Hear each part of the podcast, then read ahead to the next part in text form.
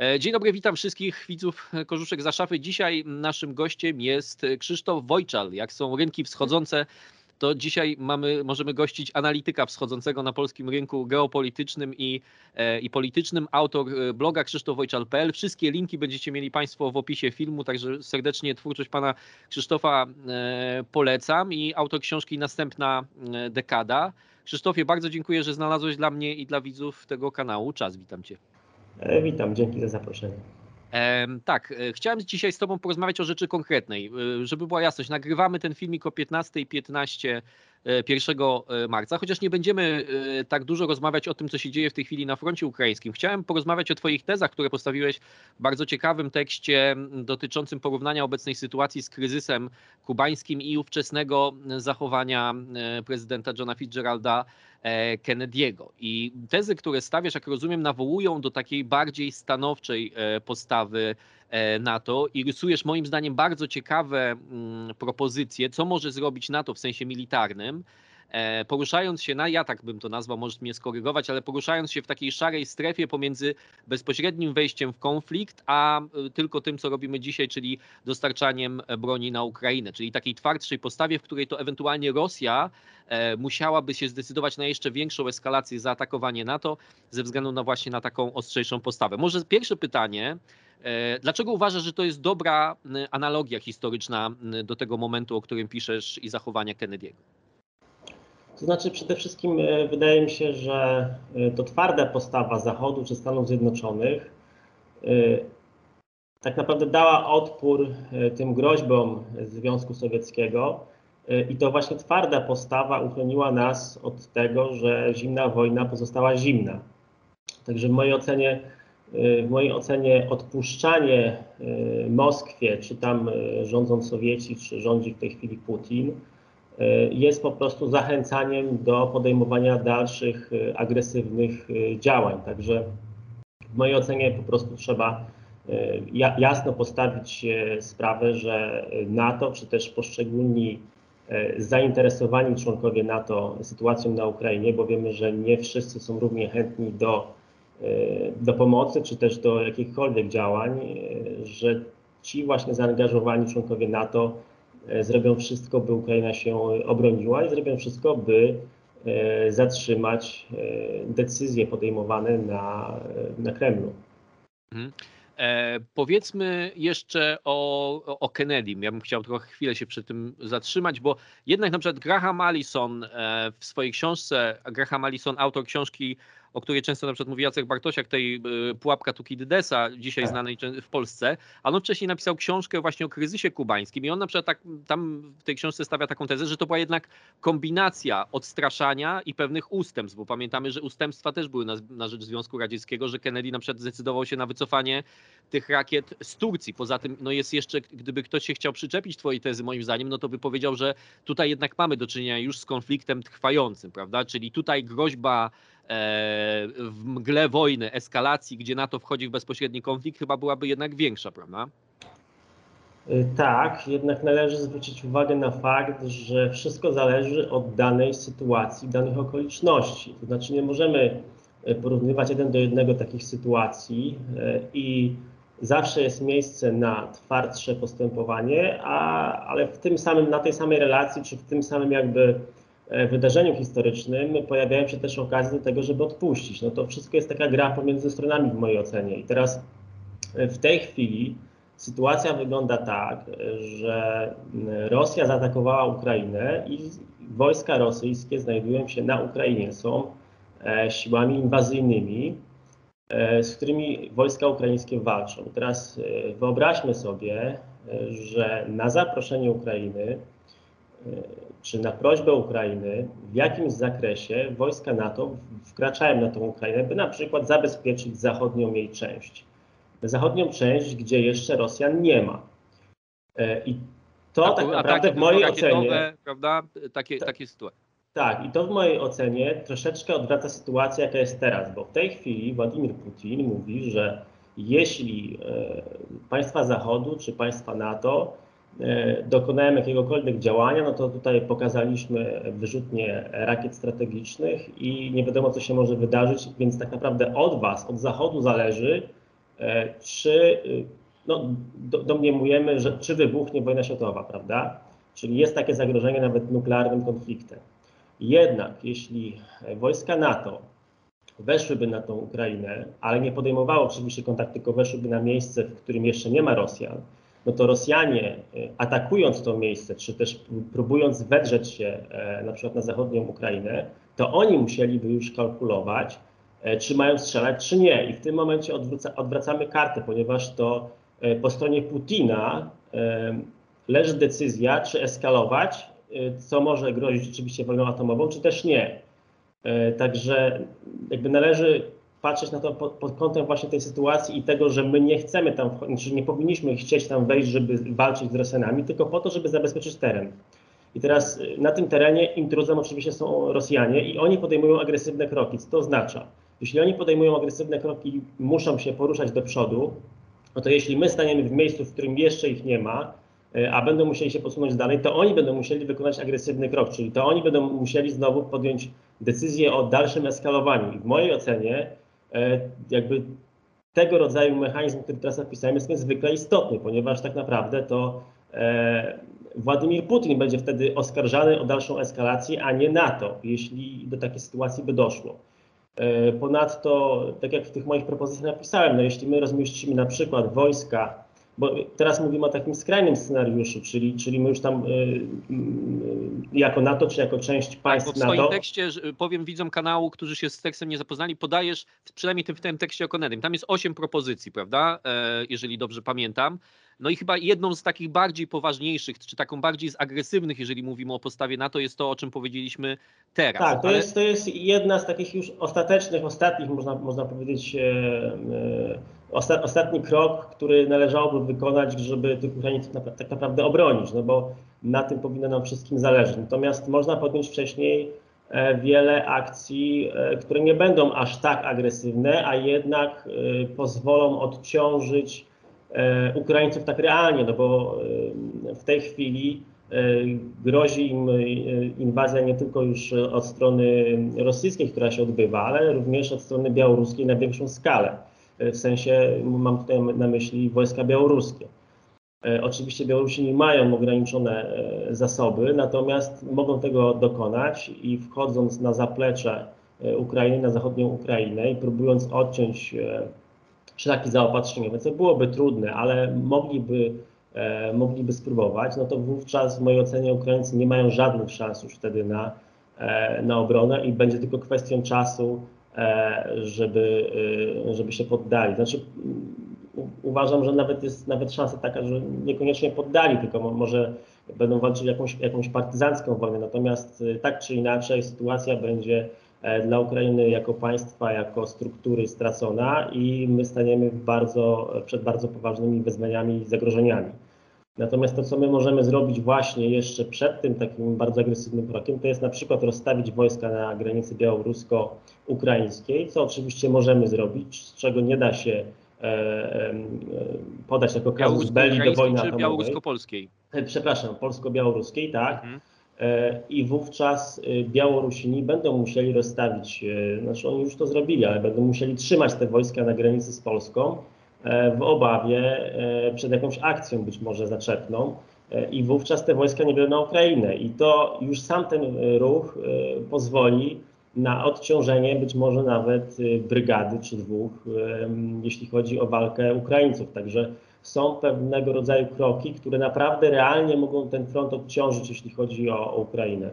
Ja myślę, że tu są jeszcze są dwie kluczowe rzeczy y, a propos tego, co ty proponujesz. Ja uważam w ogóle, że o tych rzeczach trzeba dyskutować i niestety nie mamy na to dużo czasu. Nie mówię w kontekście naszej rozmowy, tylko jako państwo polskie i jako Zachód generalnie na podejmowanie takich decyzji.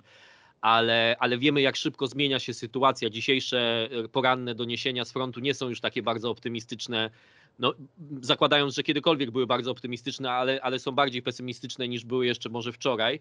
E, mogło być gorzej, mogło być lepiej. Natomiast mi się wydaje, że dwie rzeczy, o, o, dwóch rzeczach trzeba mm, powiedzieć i ja chciałbym, żebyś się do nich odniósł. Po pierwsze, to ewidentnie e, pojawia się już problem zarządzania polską opinią publiczną w pewnym sensie, bo dzisiaj wybuchła ta dyskusja o ewentualnym korzystaniu z lotnisk polskich przez pilotów ukraińskich MIG, znaczy przez pilotów MIGów, którzy korzystaliby z polskich, słowackich i, i tak dalej MIGów. I tutaj oczywiście by, była narzucona, znaczy narzucona, ja nie mówię, że to ktoś tym kieruje, ale pojawiła się taka narracja, że to jest bardzo zły krok, bo wtedy Polska staje się celem ataku. E, no ale pytanie właśnie, co, jakby reagowała opinia publiczna na takie ruchy, jak właśnie e, stacjonowanie, chociażby zbliżenie wojsk natowskich do granicy e, z Białorusią. Oczywiście to były pewnie też wojska, wojska polskie, tak? To więc, więc po pierwsze chciałem się, żebyśmy się zastanowili, jak na tej skali według Ciebie ten ruch, to znaczy pozwolenie na przykład ukraińskim lotnikom korzystania z polskich lotnisk by się pozycjonował, no i jak tym zarządzać generalnie i jak byś przekonywał tych, którzy by się takich ruchów bali? Może tak bym Cię zapytał. To znaczy na pewno taka informacja nie powinna zostać oficjalnie ogłoszona i nie została. Y, I to jakby rozwiązuje problem y, takiej dyploma, na, na, w sferze dyplomatycznej, czy w sferze tego, że na przykład ktoś y, z Kremla mógłby powiedzieć, o oni rzeczywiście przyznali się do tego, że, że pomagają Ukraińcom. Nie przyznaliśmy się do tego, taka, oficjalnie taka sytuacja nie ma miejsca. E, w związku z czym e, jakby tutaj kwestia jest w mojej ocenie załatwiona. W związku, nawet e, patrząc na temat tego, jak sami Rosjanie działają, no przecież oni czasami naprawdę wiedząc, że wszyscy o tym wiedzą, że kłamią, nadal to robią. Także i jakby to dla nich stanowi zasłonę dyplomatyczną. Także nie ma Dzisiaj nawet się... Marcin Roszkowski z klubu Jagiellońskiego zażartował tak właśnie, że to nie są polskie migi, tylko takie migi można kupić e, w każdym polskim sklepie. No, to, to narracja, właśnie, która... właśnie o to chodzi, właśnie o to chodzi. E, jeśli chodzi, e, jeśli chodzi o sceptyków w opinii publicznej, w mojej ocenie zawsze tacy ludzie będą. Zawsze będzie jakiś spór o to, czy e, działać w taki sposób, czy w inny. No ale państwo polskie musi podejmować decyzje, które są dla państwa polskiego najważniejsze. I w mojej ocenie tego rodzaju kroki, jak właśnie ewentualne e, przekazanie tych myśliwców dla Ukrainy, a może nawet coś więcej, powinny być podejmowane, ponieważ w naszym największym interesie, w zasadzie tak naprawdę nasze losy naszego państwa, e, o czym pisałem od dawna, e, będą się rozstrzygać nad Dnieprem, a nie nad Wisłą. To znaczy czekanie bierność Polski e, jako władz, jako państwa oraz czekanie na sytuację geopolityczną, w której Rosjanie mogliby nas i mieliby dogodne warunki, żeby nas zaatakować, jest oczywiście e, strategią błędną. E, trzeba podejmować wszelkie działania, żeby do, takiego, do takiej nadarzającej się okazji dla Rosjan nie doprowadzić. I Rosjanie mogliby zaatakować, myśleć o zaatakowaniu Polski w sytuacji, której mieliby e, podporządkowaną Ukrainę, gdzieś swój rząd e, w Kijowie, który za pieniądze podatników ukraińskich e, okupowałby to państwo i pacyfikowałby wszelki opór. Natomiast Rosjanie wtedy bezkosztowo mogliby przesunąć swoje wojska na granicę polsko-ukraińską. I wówczas wszystkie Iskandery, nie tylko te w Kaliningradzie, tylko wszystkie, jakie Rosjanie mają, czy wszystkie, cały arsenał rakietowy, jaki oni posiadają, mogliby skierować właśnie w cele w Polsce. W tej chwili nie mogą tego zrobić, ponieważ mają e, wrogą sobie Ukrainę. E, no i jakby do takiej sytuacji, o której teraz, którą teraz opisałem, no nie możemy po prostu dopuścić i, i należy podejmować takie kroki, e, no żeby, żeby przeciwstawić się zamiarom rosyjskim. No, bo tutaj trzeba chyba też skontrować, bo ja się oczywiście w większości z tym, co ty mówisz, ja się zgadzam i ja myślę, że my też musimy przestać patrzeć na e, politykę z takich perspektyw, że już ustalone mamy poglądy i zresztą moim zdaniem rozsądni ludzie e, widzą jaka jest sytuacja, bo, bo myślę, że część tych, którzy dzisiaj mówią, o głupi, tam już się rzucają, że, że damy lotniska i za chwilę Polska będzie zbombardowana, to patrzą takimi kategoriami, które często są stosowane w polskiej debacie publicznej, czyli wyśmiewania takiej postawy, że Polacy na hura rzucą się prawda, do obrony. No ale nie, tak jak ty mówisz, to wynika jednak z pewnej e, kalkulacji. Wystarczy zobaczyć, co się dzieje dzisiaj na Białorusi, jak sytuacja, kontrola Putina, e, którą rozpostarł nad Białorusią, jak ona zmieniła sytuację e, Ukraińców, jak dużo łatwiej byłoby się Ukrainie bronić. Nie mówiąc już o tym, o rzeczy, której zapomnieliśmy, czyli na przykład na Dniestrzu, prawda, też które, które sprawia, że Ukraina jest de facto dzisiaj otoczona tak naprawdę. Chciałem cię zapytać jeszcze o postawę Zachodu. Jak ją do, oceniasz e, do tej pory? E, dzisiaj jest e, orędzie do narodu prezydenta Bidena. Ja będę je blisko oglądał. W Stanach Zjednoczonych, bo ja się tym zajmuję na co dzień, widzę, że jednak jest podzielone są nastroje. To znaczy, z jednej strony na przykład jest duże poparcie dla sankcji, ale poparcie dla samego prezydenta Bidena nie ruszyło do góry. Mm, czy on może e, powiedzieć coś takiego, co będzie tak, tak, takim impulsem według Ciebie do, do jeszcze ostrzejszej postawy w tej chwili? Myślę, że w kwestii e, wojny na Ukrainie i jej rywalizacji amerykańsko-rosyjskiej jednak Joe Biden będzie miał duży mandat społeczny. Tak mi się wydaje. E, nawet oczywiście teraz stanowisko Donalda Trumpa jest zupełnie przeciwne, ale gdy on był prezydentem, również stosował bardzo twardą politykę względem Putina i pamiętajmy, że on zamknął Nord Stream 2. E, no i tak nawiązując jeszcze do, do, do Trumpa, może warto powiedzieć dwa zdania. Pierwsze zdanie jest takie, czy gdyby rządził Trump, to czy Putin by się zdecydował na taki krok, jak się zdecydował? Ale jeśli e, odpowiem na to pytanie twierdząco, czyli, czyli y, osoba prezydenta nie zmieniłaby tutaj decyzji ze strony Putina, co w mojej ocenie jest e, zasadne z tego względu, że e, no jednak dużo takich obiektywnych przesłanek dotyczących gospodarki, izolacji strategicznych interesów Rosji po prostu wskazywało na to, żeby taki konflikt zająć, rozpocząć. rozpocząć. Tak, i w, w, momencie, gdyby taki e, konflikt wybuchł, to pamiętajmy, że Donald Trump e, wycofywał już wojska amerykańskie z Niemiec. I w jakiej no, sytuacji no byśmy w tej no... chwili się znaleźli. Także jakby to pozostawiam jakby tutaj już do, do, do rozważań dla każdego ze słuchaczy. Natomiast ja mam właśnie takie mieszane trochę uczucia, jeśli chodzi o tą poprzednią prezydenturę. Natomiast y, należy pamiętać, że Joe Biden kontynuuje tak naprawdę E, ten schemat działania względem Rosji i niejako tą twardą politykę, tylko po prostu robi troszeczkę to inaczej. E, inaczej, przede wszystkim inaczej postępuje względem e, sojuszników, bardziej miękko, szuka porozumień, natomiast Donald Trump chciał im dyktować warunki. I, no i w tej chwili na dzisiejszy, na dzisiejszy moment wydaje mi się, że ta strategia Bidena dotycząca konsolidacji Zachodu pod przewodnictwem USA była najlepszym możliwym, najlepszą możliwą zmianą, jeśli chodzi takim obrotem na arenie międzynarodowej, z tego względu, że właśnie teraz jest potrzebna solidarność wszystkich e, i pomoc e, względem Ukrainy. Także e, powiem szczerze, że byłem bardzo sceptyczny do prezydentury Joe Bidena. Natomiast jakby cała ta linia, nawet już począwszy od Obamy, czy wcześniej od Busha, pokazuje, że niezależnie od samej osoby prezydenta, jednak te interesy Stanów Zjednoczonych są rozważane w podobny sposób i jakby poszczególne administracje dochodzą do podobnych wniosków, tylko próbują realizować to nieco innymi metodami. Także tutaj jakby też jestem spokojny pod względem, jeśli chodzi o, o Stany Zjednoczone i ich politykę zagraniczną. E, no bo naprawdę e, już od, nie wiem, 8 czy 10 lat jest wiele, wiele osób, które zwiastują drugi reset, e, czy jakąś drugą Jałtę. No, różne sformułowania wymyślano na, na, na temat porozumienia amerykańsko-rosyjskiego, no a należy pamiętać, że takie porozumienie już było w 2008 roku. Rosjanie je, można powiedzieć, zerwali i Amerykanie obudzili się E, bez drugiej floty, która, którą zlikwidowali na, na rzecz porozumienia właśnie z Rosją e, i obudzili się w realiach, w których Rosja gra przeciwko Stanom Zjednoczonym. Więc w mojej ocenie po prostu nie ma żadnych przesłanek, by Putinowi zaufać, o czym już w tej chwili wszyscy chyba wiedzą, a wcześniej e, wydaje mi się, że wiele osób miało takie płonne nadzieje, że no, no, da się roz, rozmawiać z Kremlem i, i porozumienia zawierane z Moskwą no, rzeczywiście mają jakąś wartość.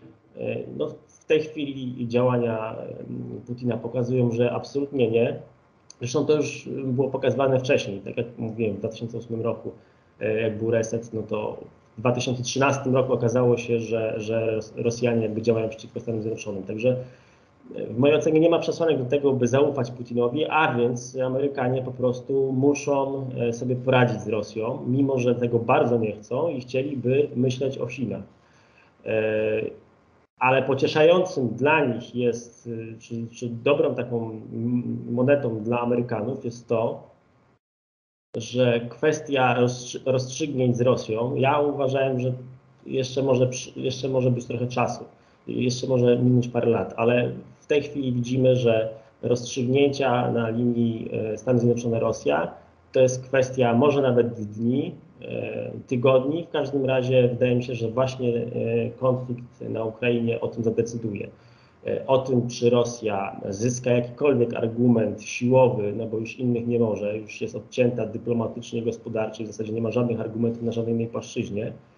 Czy, czy Rosja zyska jakiś argument siłowy dodatkowo przeciwko NATO, czyli rozstawi te wojska, będzie miała możliwość rozstawienia wojsk na całej wschodniej, wzdłuż całej wschodniej flanki NATO, czyli też wzdłuż całej praktycznie granicy z Polską, e, czy też e, no, po prostu e, jakby przegrana, no może nie przegrana, bo tej wojny nie przegrają, ale tak militarnie, ale pod względem politycznym, jeśli, obrońcy, jeśli Ukraińcy się obronią, no to i będzie wynegocjowany jakiś pokój, w ramach którego Ukraina i Kijów y, z Kijowem jako stolicą pozostaną niezależne od Rosji, no to to jest klęska polityki Władimira Putina, klęska Rosji. Nie zyskają absolutnie żadnego argumentu względem Stanów Zjednoczonych, a Stany Zjednoczone i będą już znacznie słabsi, w związku z czym Stany Zjednoczone nie będą e, chciały się z nimi dogadywać na równych warunkach, tak jakby to Putin chciał, tylko po prostu albo podyktują warunki Rosjanom, a jeśli Rosjanie się na nie nie zgodzą, no to wówczas będą ich izolowali i doprowadzą być może do drugiej smuty. Także no, tak, to, tak to jakby widzę w szerszej, dużo szerszej perspektywie.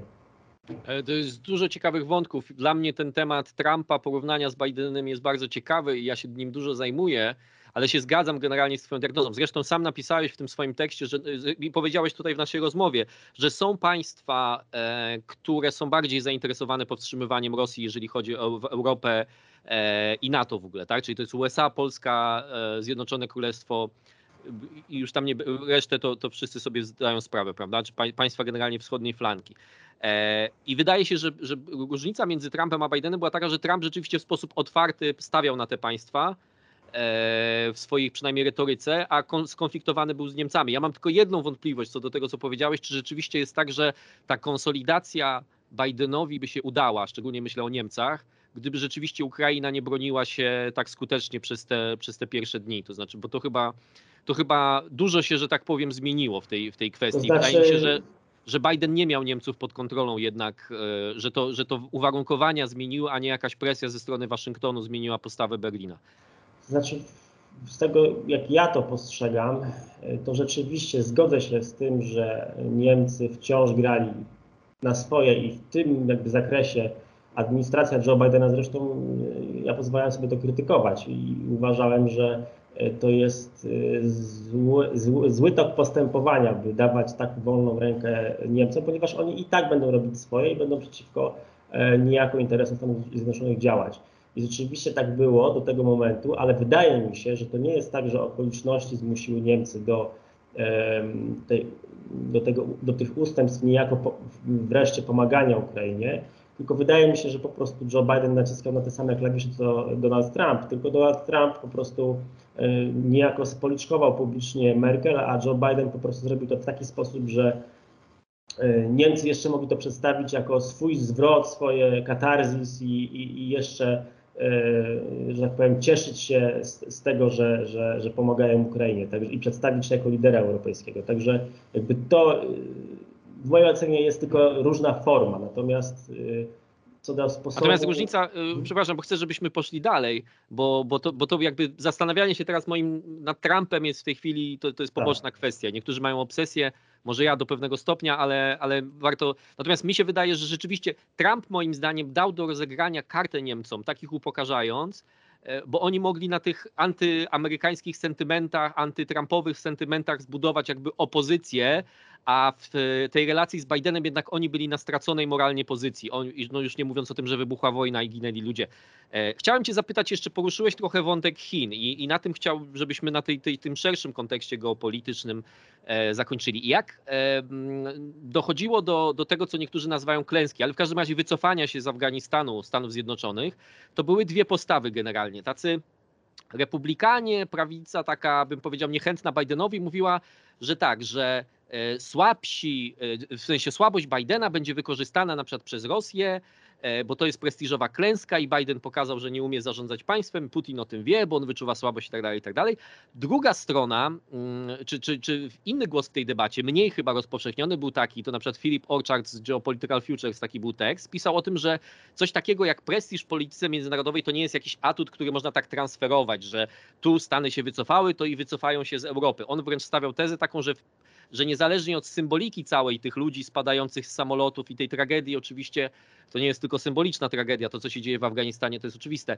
Natomiast oprócz tego to tak naprawdę geopolitycznie Stany stały się mocniejsze do tego, żeby na przykład konfrontować się z Chinami i z Rosją, e, rezygnując z tego e, zaangażowania w Afganistanie. Pytanie, ja się zastanawiam, jak ty to oceniasz i przedłużając to, wiem, że to pytanie jest bardzo długie, ale przedłużając to, czy to jest tak, że ta, mm, ta porażka prestiżowa z Rosją byłaby w tej chwili nie do zaakceptowania właśnie w kontekście ambicji Chin e, dla Bidena? Jak myślisz?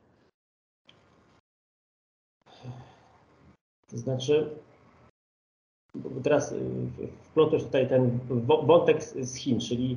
Y, dobra, w każdym zacznijmy od Afganistanu, a potem przejdziemy do Chin, dobra? Bo to, bo to może będzie łatwiej. Czy uważasz, że to, co zrobił Biden w Afganistanie, mu teraz pomaga, czy to jest tak, jak niektórzy w Ameryce uważają, że to jest przyczyna tego, że Putin stał się taki bezczelny? W mojej ocenie to Stany Zjednoczone musiały to zrobić i zrobiły to za późno nawet, pod względem strategicznym takich interesów państwowych. Y, I Gdyby to zrobiono w inny sposób, to być może te straty wizerunkowe nie byłyby aż tak duże.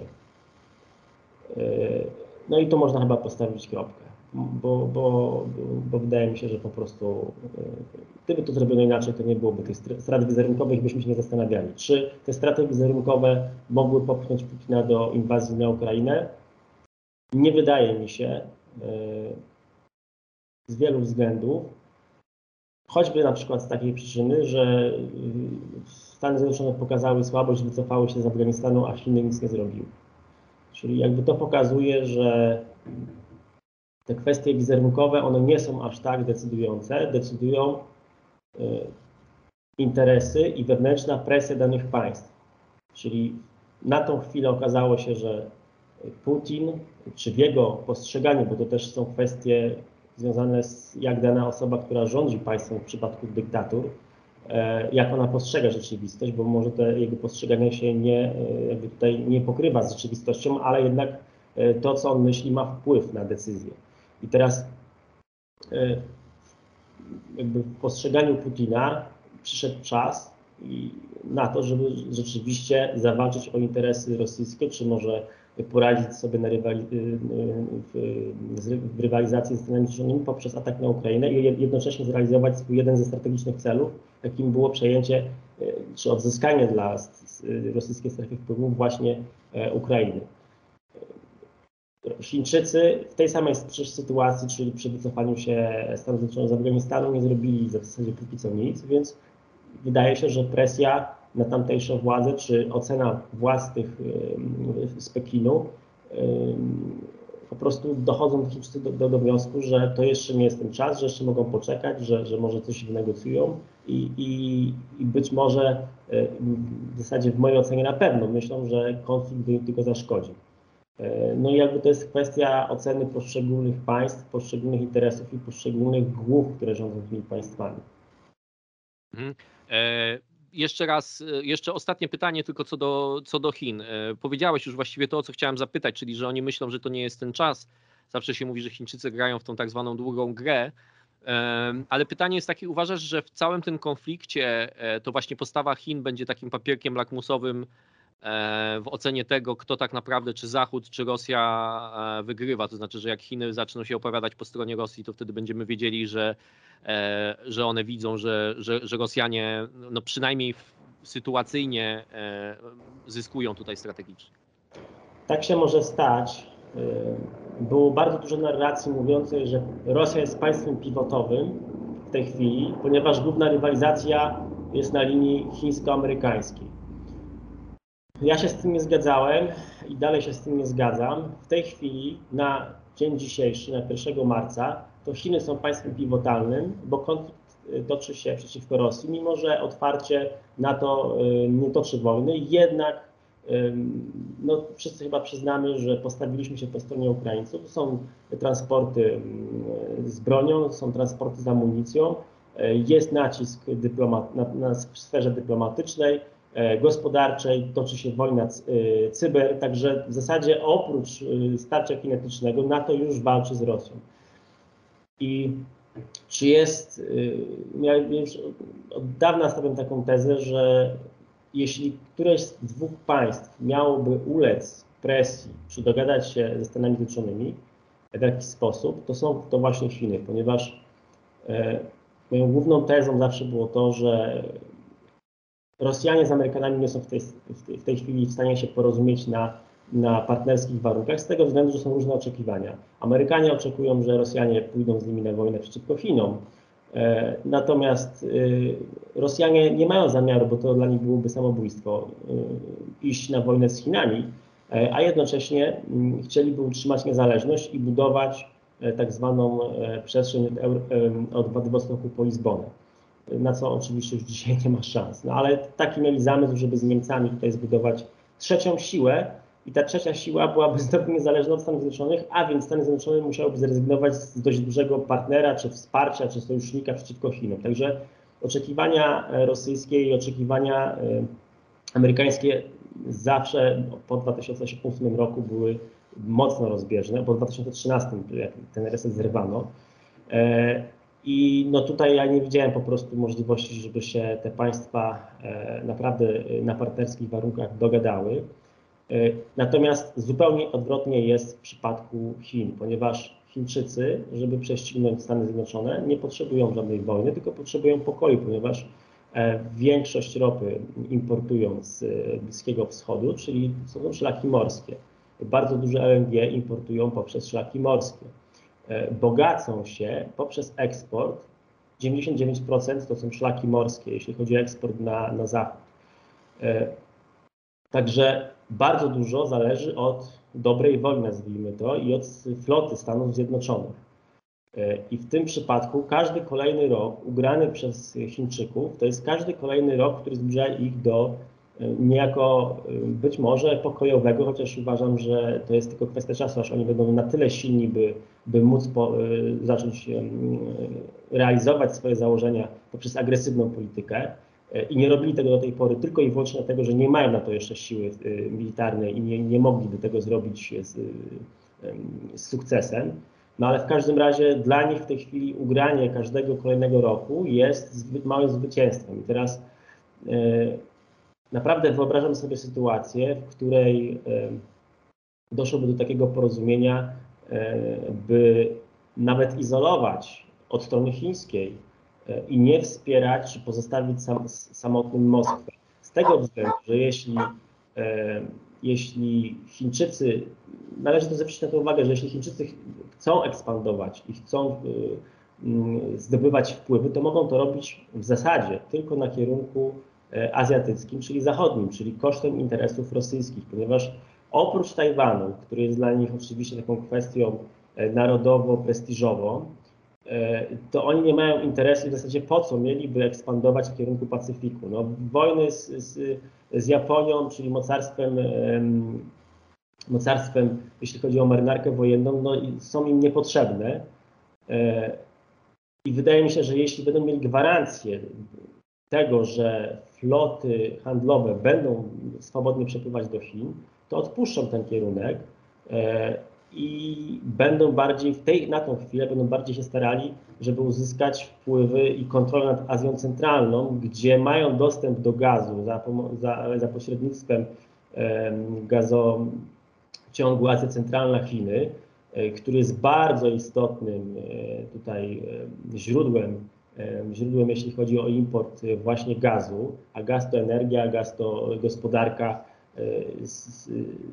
w Chinach także jest niezwykle istotny. Także z, z tych względów widziałbym właśnie e, taki możliwy krótkoterminowy obrót Chin w celu, e, w celu właśnie ekspansji na, na zachód w kierunku Azji Centralnej i być może odpuszczenie czegoś Amerykanom. Amerykanie w tej chwili, w mojej ocenie, też mogliby odpuścić Chińczykom z uwagi na zagrożenie rosyjskie, które stało się zagrożeniem pierwszoplanowym. Jeszcze y, jakiś czas temu może to byłoby niewyobrażalne, ale w tej chwili e, i co jest najważniejsze, miałem to powiedzieć wcześniej, ale chyba nie powiedziałem. Z perspektywy Amerykanów, dlaczego im by się opłacało nawet odpuścić Chińczykom, e, pójść na jakieś ustępstwa, e, w celu, w celu jakby poradzenia sobie w tej chwili z Rosją.